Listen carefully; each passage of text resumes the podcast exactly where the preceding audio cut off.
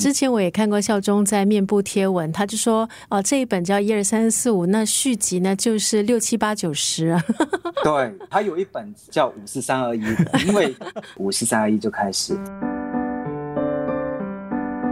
从阅读出发，我们聊生活。陈丽仪、张成尧的月月仪式。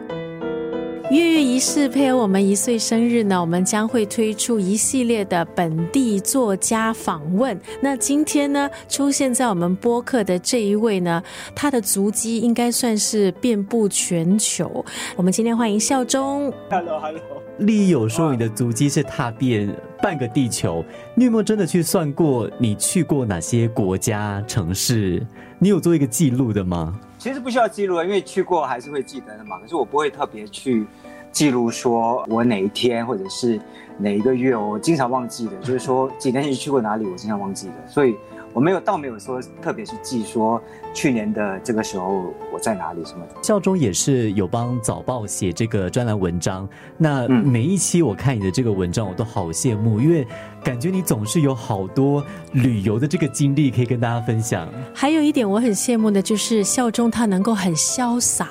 说走就走。我觉得这个是要有本钱的哈，不是每个人都可以做得到的。那校中呢，最近也出了一本书了哈。这本书呢，我其实之前私下才说。书名也起得太好了，我们请孝忠来，呃，简单的跟我们说一说这本新书好吗？这本新书呢是关于新加坡旅游的，所以书名呢其实也蛮容易记的，就叫一二三四五。并不是说作者懒惰，没有哦，他这个 一二三四五每一个数字背后呢，其实对孝忠而言呢都是有它的意思的。因为这本书是跟新加坡有关的，所以。希望它是表现新加坡的特色的。那我觉得新加坡的语言里面呢，简称呢就是一个很大的一个特色。我们会有 PIE 啊、ECP 啊这些简称。那我觉得这本书名呢就是一个简称来的，因为名字太长太长了，所以只能用一个简称的一个方式。那一呢就是呃一次说走就走的旅行，那我觉得就很适合新加坡旅行。二呢，就是生土不二。我们知道韩国啊、日本，他们会在他们的那个农产品上面会会放上这个生土不二这个这个意思。那其实就是，就是说身体跟那个环境呢是不能够分离的嘛。那其实也就是说，呃，我们要支持本土的一个产品。那我觉得本地旅行也是一个这样的一个意思，因为我们要到不同的社区去，我们可以去那边消费啊，什么啊，我们就可以在当地消费。那也是一个，我觉得也是一个现在蛮流行的一种。旅行的一个理念，那三呢就是三叠字，因为三叠字呢是三个以三个啊汉字组成的那种字嘛，就比如说我们说就森林的森，那三个木就是其实都代表很多的意思。我觉得我们经常看到的一些很漂亮的环境或者是一些什么都，我们都会用三叠字来形容它，我觉得这个字是蛮特别的，在汉字里面。嗯，那四呢是因为四方。可所以可以生出八面嘛？因为是是讲新加坡的四方八面，当然也讲说，因为有部分的专栏文字呢，是从我在早报的四方八面的专栏在路上里面的一些文章，然后我重新再把它编过，呃，或者写长，或者重新再编辑一下。五呢，是因为呢，我觉得呃，五是一个很不偏不倚的一个数字。我们其实旅行也好，我们要过我们的生活也好，我们过我们的人生也好，我们都希望可以达到一个很平衡的一个。一个像五一样的一个数字，这样的一个感觉，所以为什么这本书叫这样的叫这样的名字，就是这样的一个原因。那也是主要是因为很容易记，很容易，因为我觉得这是我自己做的，所以我以前的书都是有编辑帮我做的，所以我其实没有什么参与，呃，我是给他们去想，然后他们书名啊什么都是他们想的。那这次呢，我觉得是因为我自己完全是我自己参与，所以我就想要。用什么方法就用什么方法。之前我也看过孝忠在面部贴文，他就说：“哦，这一本叫一二三四五，那续集呢就是六七八九十。” 对，还有一本叫五四三二一，因为五四三二一就开始，一二三四五呢是主要是讲行中跟行后，就是比如说里面的书呢有啊内容呢有行中的意思，就是说我们在旅行当中。里面会提到我去的一些地方，比如说新加坡的大学，或者新加坡的一些像女皇镇一样的社区，这是行在旅行中的一个写法。那行后呢，就是你去完之后的你的一个感悟，对不对？你就有一个感悟啊。所以里面在一二三四五书里面有分两个部分，就是行中跟行后的部分，就感悟的部分。我们去了一个地方，我们就有一些想法，有一些感想。或者我们发生 Facebook 也是属于一个行后的一个行为。五十三亿是行前的一个行为，那是就是说主要讲说怎么去收拾行李，怎么去讲一下行李箱的故事，或者是讲一下出发前的一些准备功夫，但是都是用比较文学的方法来写的。为了书展，所以出我自己手工做了一本小书，叫《五四三二一》嘛，所以呃前一百名呢都会都会收到这一本书了。哦，所以五四三二一是你从比较文学的角度去分享的一个一本小书是吗？其实两本呢都是属于文学性的写法来的，可是我刚才讲的行前、行中跟行后呢，是以前我们做指南书的时候，我们就分析旅行者的一个习惯。就是我们，我们就因为这个习惯，我们设计出不同的产品出来。比如说工具书，就很明显就是为你准备你去做一件事情，你需要这个工具书。嗯，那也一样啊，这就旅行，它其实是分成三个三个部分的。就是从最早的是准准备功夫，就是我们要买机票啊，我们要阅读指南啊，我们要做准备功夫啊，或者是做攻略，这是属于行前的一个工作。这一本书呢，就是本来是从行中跟行后开始写的。很有意思的是，因为孝忠以前也曾经是在这个旅游业出过很多工具书，对不对？嗯。那过后你也是做旅游文学，最常好奇的、感到好奇的是，这个旅游文学它是怎么样去界定的？它旅游的成分跟文学的成分的那个比重，它是有一个比重在里面的吗？最重要的还是回到文学那两个字。呃，旅游是一个行为，就是。有了那个行为之后，你产生了一个文学作品出来，所以文学肯定是在整个旅游文学里面最重要的。如果你有一个普通的游记呢，可能我们都不会把它当成旅游文学，要一个比较个人觉得比较高一点点，还是以它的文学成分比较重要了。我觉得之前呢，在访问中，其实孝仲也提过，你个人觉得好的旅游文学的作品呢，应该就是可以写出那个地方的个性。那如果说要你形容新加坡的一个个性，你会怎么去形容呢？新加坡的个性，不同的呃时候呢，它有不同的个性啊。如果你从一个我们说的文学，真的很纯文学的，或者是一个角度，文学就是说真话的一个一个行为嘛，就是那种我们不一定要写的很一直在赞美啊，一直在讲什么，其实没有什么意义。那其实真的写的好的旅游文学呢，它都是对一个。地方呢有一个，我们可以说一些批判，或者是一些深入的去了解这个地方的一个个性是怎么样的。那我觉得这一个这一点很重要。那从从这个角度来看，但我觉得我没有写出，我没有好好的写出来。但是有几个我觉得可以好好的讨论的，比如说新加坡在一个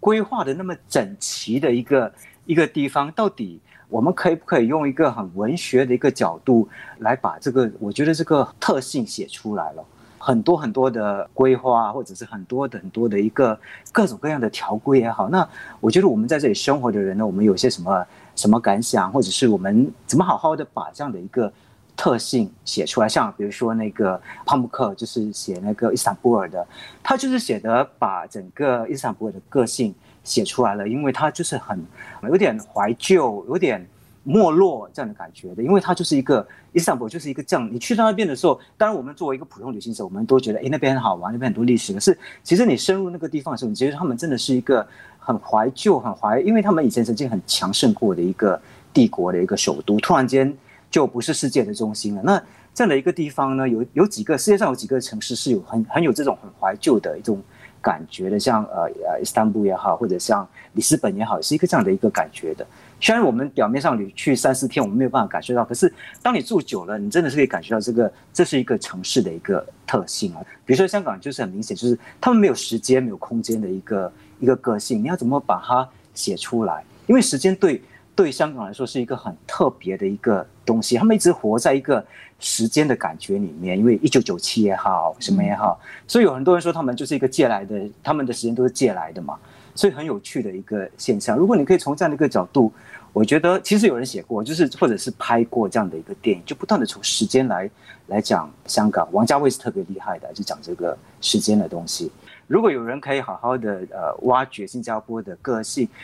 因为我是希望他可以超越这个表面上我们说什么多元种族啊什么这些，就是如果可以超越出这种我们大家都觉得，但是我们的我们的整个国家的特性到底是什么？我们的人有没有因为我们的性格呢？是因为可能真的是因为这个城市给我们的，嗯，对不对？我们都很规矩，就是因为我们城市就是很规矩，他就不断的跟我们说就是规矩，规矩，你就习惯了这样的一个，你就变成一个这样的人了。因为那你同时再回去去塑造这个城市，你就开始觉得你不能接受不规矩的东西，嗯，所以你东西都要整整齐齐的。就比如说稍微有一点野外的，像是为什么 c o n f i g 的时候看到，诶，到处好像没有。那些那些花草树木啊，种它突然间长疯了，这样的感觉，其实是提醒我们，其实还有另外一种感觉的，不是什么东西都要弄得很漂亮，因为它便于管理，所以花园啊、森林啊，什么都要都要经过打造，都要经过什么好好规规矩矩的做出来，所以其实没有没有什么呃有趣的，我觉得就太多这种风格是不好玩的。是的，在这本书里面有一个部分，其实校中就有提到新加坡很吊诡的地方是，新加坡有所谓的野外，但是这个野外呢，很多时候是所谓人造的，就不能说野外大自然。新加坡很多的大自然是人造的，所以当你看到真正的野外的东西的时候，你反倒觉得很珍贵，好像没有经过呃修饰的那种店，那种老店啊什么，其实你觉得那个是很很很特别的，因为它。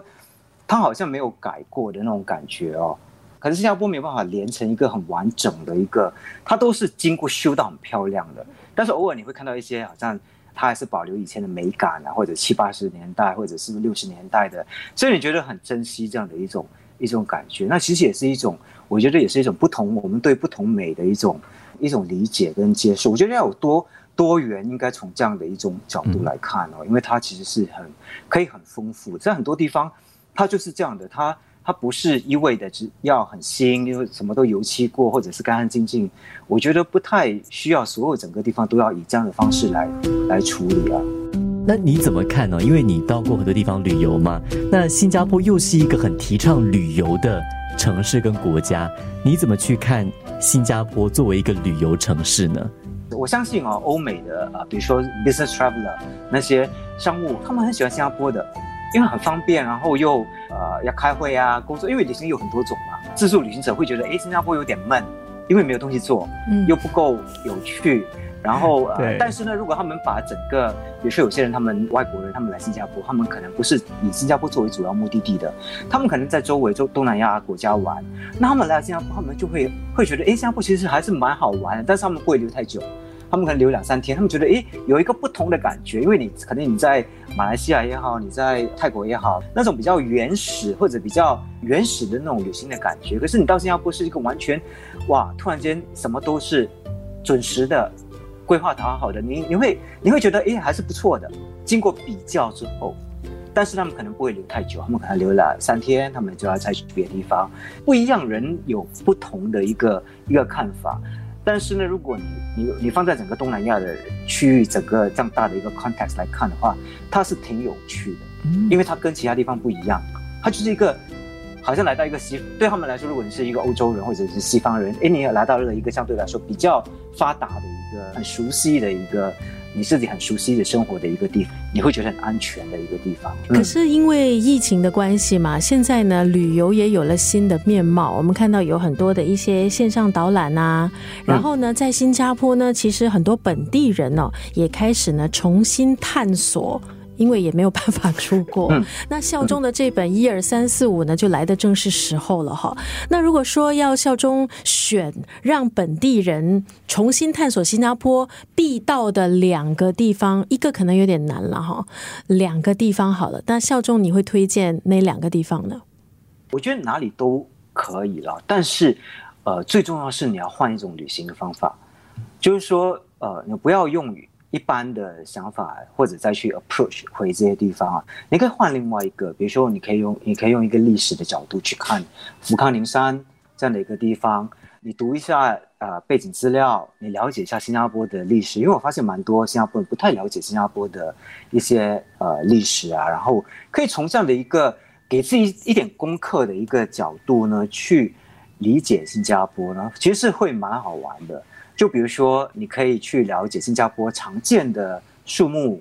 然后你再去看植物园里面的植物，包括现在，比如说现在香灰栎木的，呃，是它的花盛放的时候，然后这个树盛放的时候，它花是很漂亮的，它的整个空气也是很香的。我们可以从这样的一个角度，它又是一个很 native，就是本地的树种来的嘛。然后也跟我们的生活息息相关，因为呃，其实生活中很多这个树，很像小贩以前他们做那个砧板也是用这个树的，然后我们五块钱也有这个树，所以其实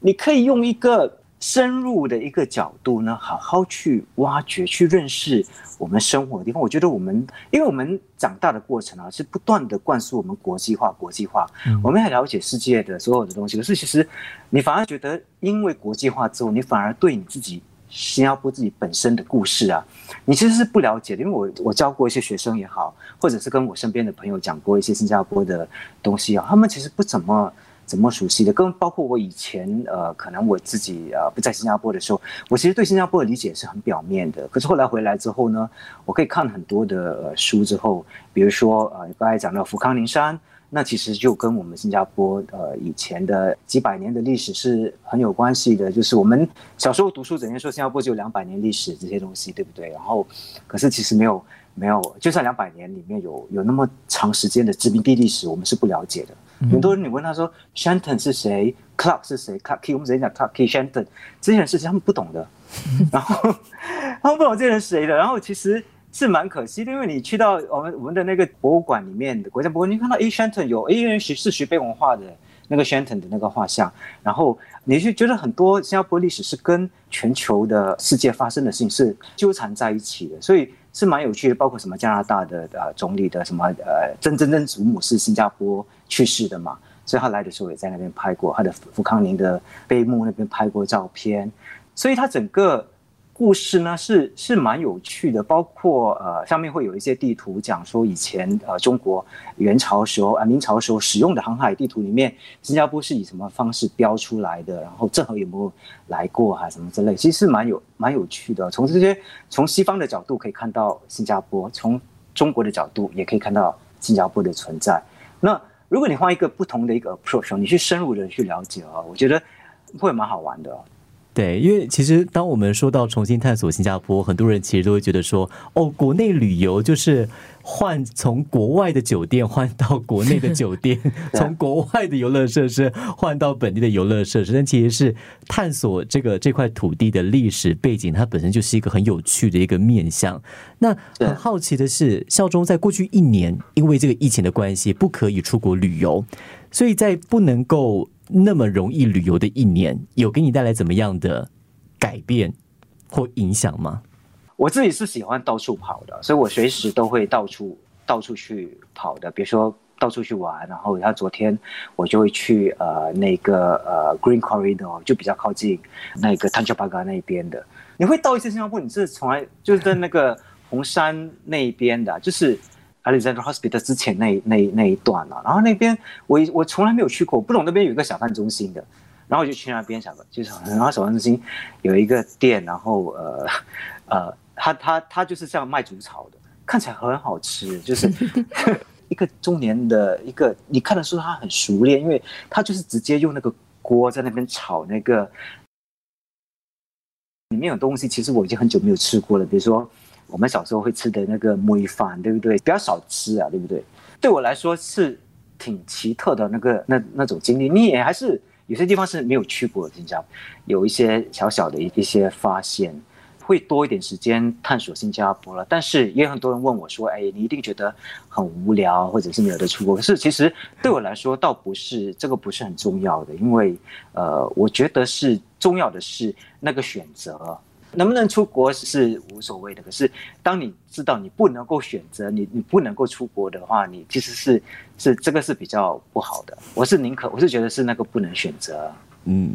走遍了这么多的地方哈，最后想问孝忠的是，你觉得新加坡会是你理想的最终的一个落脚地吗？这个是肯定的，因为对啊，当然，因为对我来说，你不会在别的国家看到哦，这里好适合养老，这里好适合居住。我那你有那个念头，呃，是很正常的。可是当你真的要住上，因为我其实在国外也住过一些地方，所以我知道这个是你要生活下来，不只是生活，而已，你不可能整天看美看风景的嘛。你要比如说你要有工作，你要有身边的朋友，你要有很多很多的呃呃呃条件，你才会长久的在一个地方住下来的。那新加坡当然我觉得很符合这些各种的呃条件啊。刚才讲的，你说养老，你你有考虑到医疗啊，很多很多呃情况，你当然是要在一个你生活呃你很熟悉的一个一个地方，然后呃你的好朋友也好，认识你的人也好，你的朋友都在你身边的一个一个地方。我相信是呃无论这个地方在哪里啦，但是现在当然这个阶段，现阶段肯定在新加坡。我觉得我会很喜欢新加坡，有一个很大的原因是，我至少我选择我工作的一个方式，我觉得这是蛮重要的。如果你要我在一个一个公司里面上班，每天呃去 早上要起来，对对对，我觉得我在哪里都不会开心的，都不会，因为这不是我要的东西。可是我现在是，我觉得我我的时间我自己控制，我可以享受不同的不同的工作带给我不同的满足感。校中推出了这本一二三四五，那当然月月也是呢也非常开心，在一周年的时候呢，请到校中来分享这本书，还有他旅游的一些心情跟经历等等的。那也许最后校中可不可以跟我们分享一下，针对这本书，它不是一个旅游指南啊，这个一二三四五，很多人会把旅游文学当做是旅游指南。那针对这一本新书，你有没有什么想要再跟可能听众分享的呢？希望呃，我里面讲的一些旅行的一些想法，就刚才我大概大概刚才有讲过，就是对于旅行的一些看法，对于新加坡的一些想法，希望可以可以带给呃一些呃读者也好，谁也好，有一些新的一点点的一些启发。当然这些想法呢未必是我独有的，但是呢，可能对于一些啊刚开始旅行的人，或者是他们可能觉得旅行只有一种。或者是一定要出国，或者要去很遥远的地方，那我们可不可以换另外一个心态，换另外一种想法，然后呢，重新再来看看呃旅行呃到底是什么？那我觉得我是希望这一本书可以达到这样的一个，希望可以启发，或者是有一些呃激发你对旅行的一种一种一种热情也好，想法也好，你可以在新加坡好好的呃发现。那我觉得蛮开心的，如果可以达到这样的一个。一个目的，因为我觉得你要真的对你自己的生活的地方有呃深刻的了解，我觉得你才会喜欢，真的喜欢上这个地方，这是很重要的。从阅读出发，我们聊生活。陈丽仪、张成尧的月月仪式。